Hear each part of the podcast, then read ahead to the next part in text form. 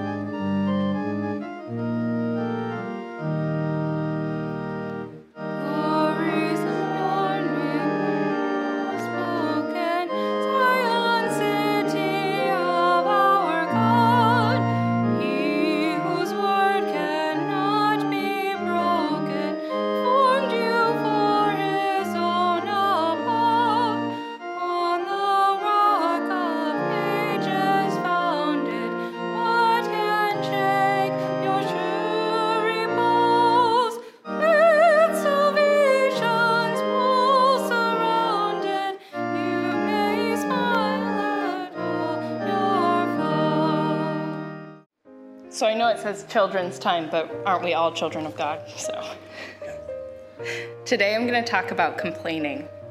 In the first reading, Exodus 16, I'm going to read a section, 2 through 4. In the desert, the whole community grumbled against Moses and Aaron. The Israelites said to them, If only we had died by the Lord's hand in Egypt.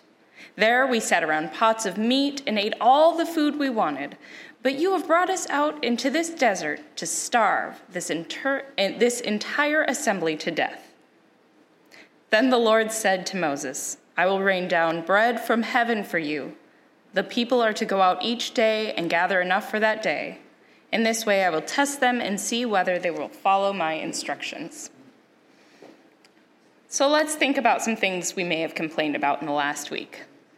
Did you complain when it rained last weekend? Did you complain about the heat this weekend? Was there some food that you just didn't really like or an activity that you might have thought was boring? And did that complaining change anything? did it make the rain stop? Did it make that heat any more bearable? did it make the food taste better or that activity go faster? When we complain, it shows that our hearts are not grateful for the things that we have. God wants us to have grateful hearts. God also wants us to come to God with our requests rather than complaining when we didn't get it our way. That doesn't mean that God will always give us exactly what we want, but we can trust God to give us exactly what we need. Today, the part of the story that I read, the Israelites were complaining in the desert. God's people had seen God do amazing things, yet they still managed to find things to complain about. And we still heard how God was gracious to them and provided for them, even though they were ungrateful. God provided bread from heaven, which the people called manna, and that word means, What is it? because the Israelites had never seen anything like it. Each day they would collect enough for that day, and if they collected more, it would be rotten by the next morning. God wanted to teach the people to trust God to provide for them. God provides for us even when we complain. This also happens in our lives. We might want something, and then we're provided not with what we wanted, but what we needed. Say we wanted a sugary treat for a snack, but instead we were given a healthy fruit and granola bar. We got what we needed without getting what we wanted. God works this way as well many times in our lives. We are reminded, we are just reminded God provides even when we complain, and He provides what we need, which we might, which might not be what we want. Let's pray. Dear God, thank you for providing for us even when we complain. Please forgive us for being ungrateful and give us hearts that love you each love you more each day. Thank you for giving us what we need always and help us to see what you have provided as a gift to be thankful for. Amen. Thank you.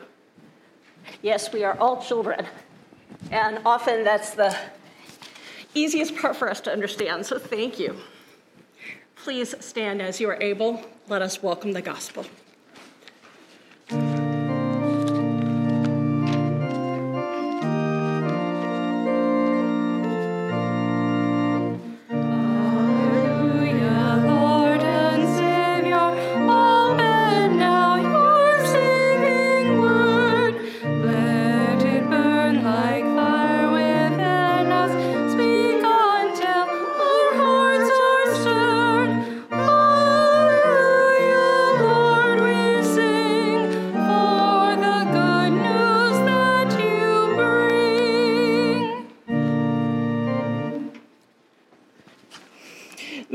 5,000 people Jesus fed in the wilderness continued to follow him throughout the countryside. Jesus challenges them to consider the real nature of their quest.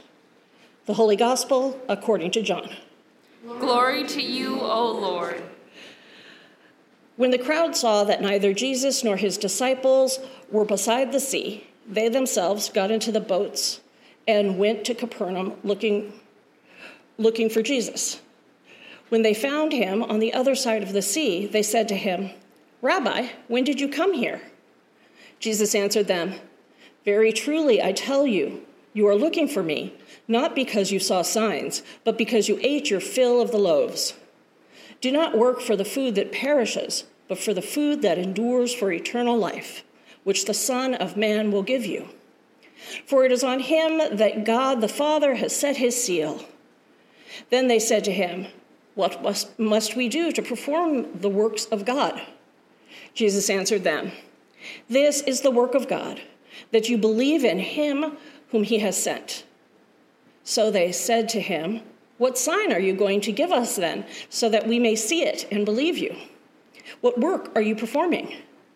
Our ancestors ate manna in the wilderness. As it is written, He gave them bread from heaven to eat. Then Jesus said to them, very truly, I tell you, it was not Moses who gave you the bread from heaven, but it is my Father who gives you the true bread from heaven. For the bread of God is that which comes down from heaven and gives life to the world. They said to him, Sir, give us this bread always. Jesus said to them, I am the bread of life.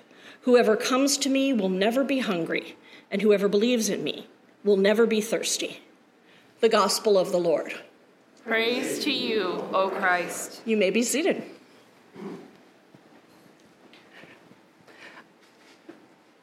Uh, before I went to seminary, several years before, I was a corporate trainer. And uh, I'm, I'm going to just assume that anybody who has worked professionally has been to some sort of professional training. And classes are typically organized in the classical adult education American model, which is we tell you about something or give you information, then you do something, either using the information or the information you have is how to do a task. So then you do it, and then you're evaluated somehow. Maybe you do the evaluating. Do you know how to do the task, or have you gained the information that you need to have? Then we say thank you, everybody go for a little break. You know, there are cookies out in the lobby, and then come back for another lesson. Is that relatively familiar to everybody? Yes. Okay, so I want to contrast that with this being the third week in a series of John texts. The first week, we talked about Jesus sending the disciples, gathering the disciples, and reminding the disciples to rest because they were being pressed in by a crowd. Okay, go do the job, then come back, then take a break. We're already not in the right order. Then last week, we had Jesus feeding the 5,000 and all the, the loaves being gathered up and the disciples being sent and you know reminded that they were being sent out into uh, scary unpredictable circumstances. Okay? Have a snack or a meal or do the task which is feeding and then get the warning this is going to be really hard. Well, that's okay, I'll be with you. Now, this week, let me try to explain it to you. Because as we're evaluating, did you get it or not? The disciples are still asking the question how, do you know, those who were following him, how, how do we get this bread? How do we do the work of the one who sent you? This is not correct learning order. So I'm not going to, you know, advise Jesus on pedagogical style, but I think instead maybe we can learn something from the order that, that we get these lessons. This is not the last of the series, but the order that we get these lessons. As people who often want to know first, gather information, uh, have, have the rules set out for us and the specifics of a task described to us, maybe performed for us, so it's clear, and then be taught to do it and, and brought through it really carefully. To be thrown into ministry is really scary. But that's the world we live in. We don't get to, to live ministry in order of, okay, I'm going to learn how to do it, and then I'm going to practice doing it, and then I'm going to show you that I can do it, and then I'm going to go take a break. That's just not the way we get to live. That's not the way we get to minister because we encounter work that we're called to do simultaneously with learning how to do it, simultaneously with learning how to trust God to give us the capacity to do it. It comes together, which doesn't mean there's no growth. It just doesn't happen in a nice, orderly fashion. We get to learn as we go couple things that we have to, to take from this. One is we're going to mess up. Are you, uh, anybody here the first time you tied your shoes did it perfectly? No. First time you went on Zoom did it perfectly? No. Uh, where is this plugged in? I don't know if I've got this downloaded. I mean, it just it doesn't work that way.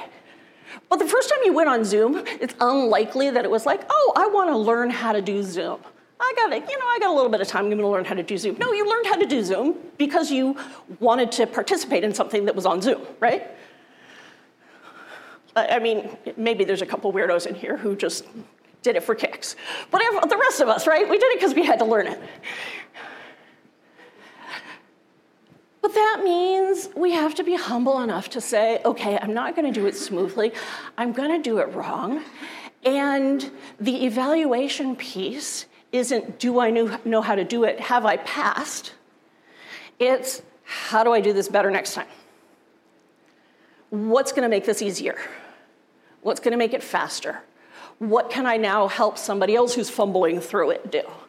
Because that's the other thing, right? Once you're on Zoom, if you're in the room with somebody else who's trying to get on Zoom, you're over there going, no, no, no, you got to click on this. Because you learned it.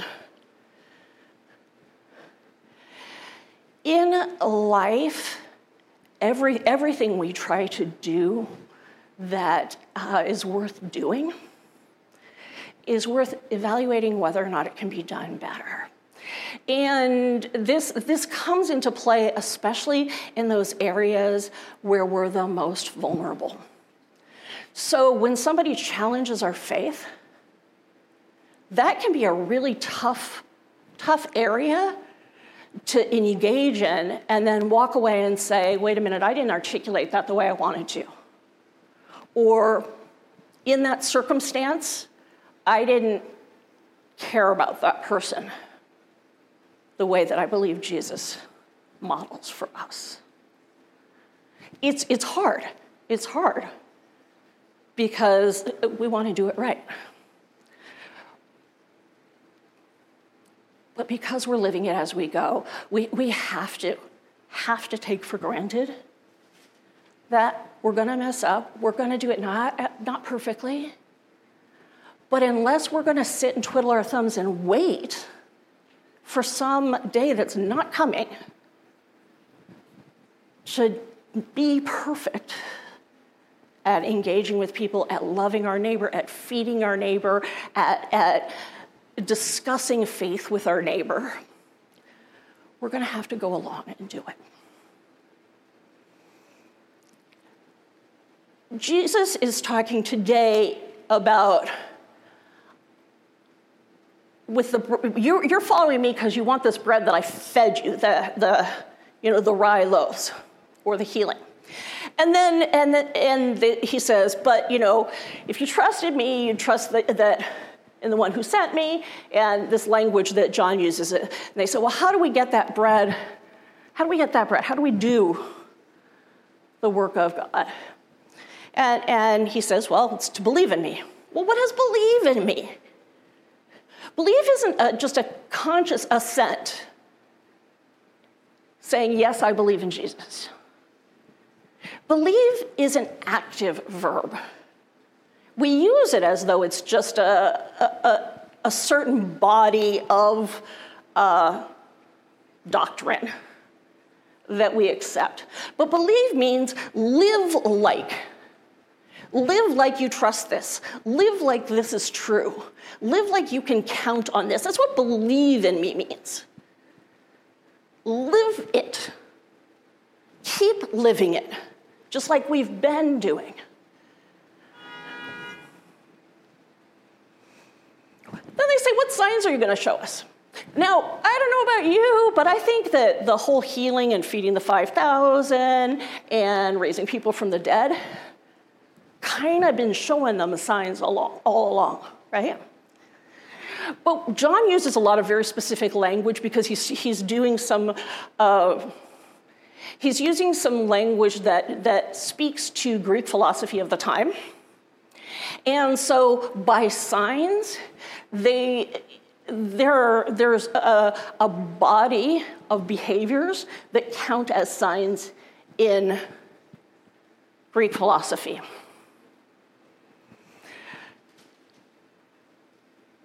There are so many coded words in John. It's really, I mean, you, you can study you can study any passage of John for weeks, and there's tons in there. But this, to believe in me, you believe in the one who sent me. Trust. Trust that this is going to happen. Trust that it is happening. Trust that it is has already happened, which means trust that it is embodied in you. We believe in a faith that is incarnate, incarnate in the body. It's already going on in you. Trust that you already have this thing. You're reaching out here wanting to get. He says, You're following me because you want the bread. So you're reaching for this bread that you already have. I was reading a book earlier in the week. It talked about how one of the ways that we sometimes do a disservice to people that we're trying to uh, provide care for, provide service to as Christians, is that we fail to include their gifts in the service. So we forget to let people do what they're capable of doing for themselves. Now, nobody likes this. And anybody who's ever heard the words, let me do it, knows that people don't like this. Because everybody comes to the table with something. And if we deny that and try to give to people whatever our charity is on top of that. Give at them, give on them. Fails to appreciate the giftedness of that person. And it actually ends up doing more harm than good. Which doesn't mean we don't care and doesn't mean that people don't need. It means that we need to let people participate in their own receiving. And for us to participate in our own receiving, we have to recognize what we've already got. Now, for, for gamers, um, gamers know that you can only equip certain things at a time and a certain number of certain things, right? Okay, I'm looking at the one person I'm sure knows this, right? You can, you can only, whether it's something in your hand, something like, you can only equip certain tools at a time.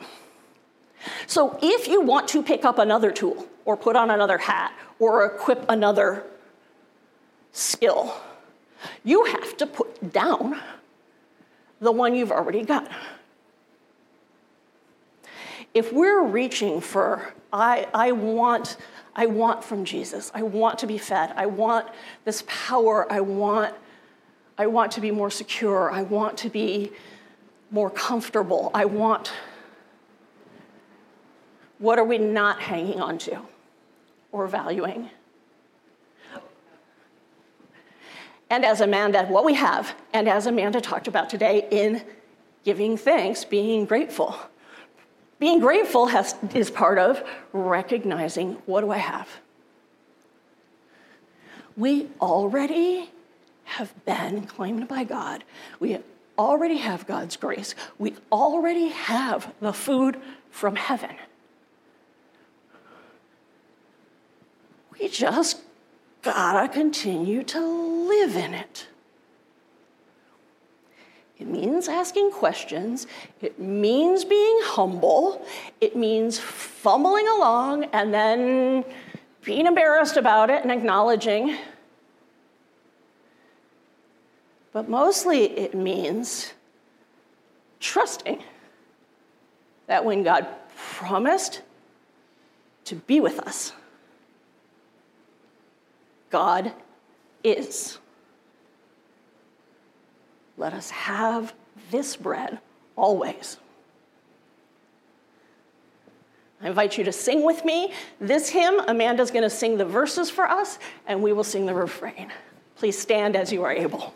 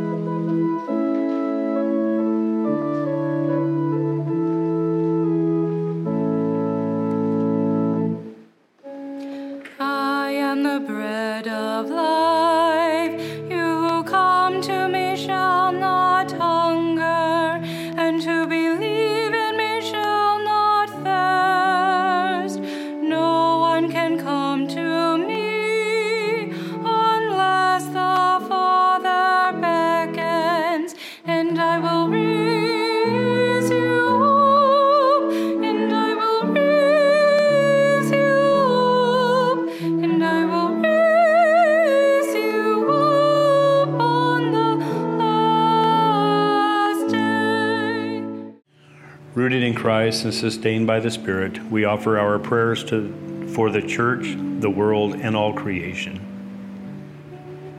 You call your church to be the body of Christ. Awaken all the baptized to the gifts you provide for carrying out the work of ministry. Where the church is divided, knit us together and restore the unity of the faith. Hear us, O God. Your mercy is great. You command the clouds above and cause the wind to blow in the heavens watch over deserts and wilderness places, regenerate forests, defend species at risk of extinction, and strengthen the work of conservation organizations. Hear us, O God. Your mercy is great. You summon leaders to respond to the needs of your people. Instill those who govern with patience when confronted with grievances and perseverance in seeking what promotes the well being of the community. Hear us, O God. Your mercy is great. You draw near to those who cry out for help.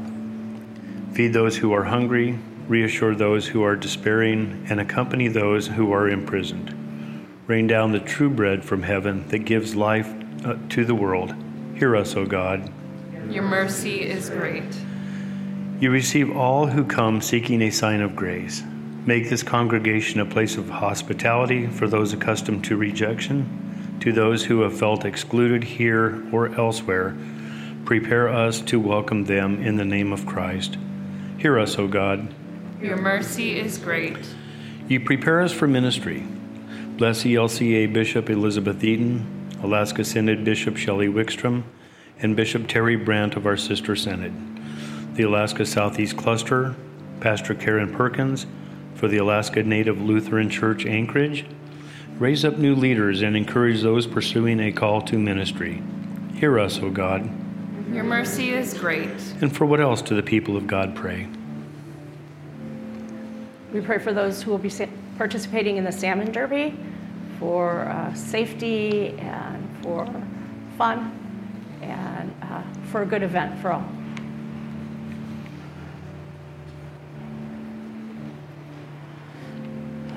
You provide food that endures for eternal life. Sustain us each day with the bread of life until we are gathered with all the saints and feast together at your heavenly banquet. Hear us, O God. Your mercy is great. We lift these and all our prayers to you, O God, confident in the promise of your saving love through Jesus Christ our Lord. Amen. This is the part of our service where we lift up our gifts to God. We offer ourselves, our time, and our possessions. Members, of course, are encouraged to give our regular tithes and offerings through an assigned number, and we have regular vehicles for doing that. You're invited to go to our website and use PayPal or one of the other donate buttons that we have on the website. You can make a special offering to the RLC on KINY ministry, which helps keep this on the air, or to the RLC Food Pantry, or to Juneau Live, which helps with community outreach. You're also more than welcome to come by in person or make a food donation. We encourage people also to be involved with the community and appreciate volunteers. All of these things are gathered together in song and prayer. Jesus, bread of life, you have set this table with your very self and called us to the feast of plenty. Gather what has been sown among us and strengthen us in this meal. Make us to be what we receive here, your body for the life of the world. Amen. Amen. Gathered into one by the Holy Spirit, let us pray as Jesus taught us. Our Father, who art in heaven, hallowed be thy name. Thy kingdom come, thy will be done, on earth as it is in heaven.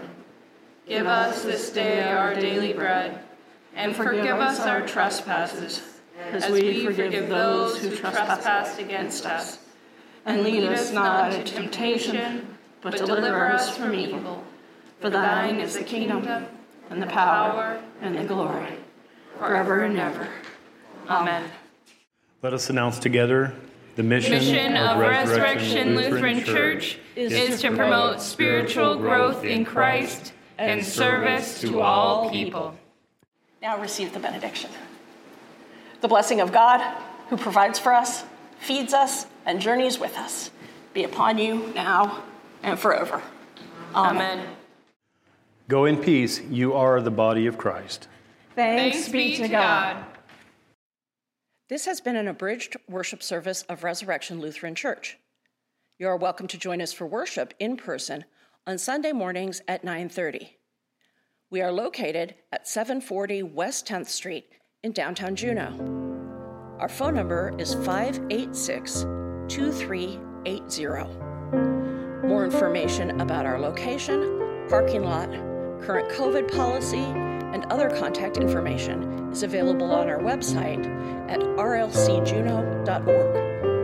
The website is also the best way to learn about what events are happening with the community outreach ministry, Juneau Live.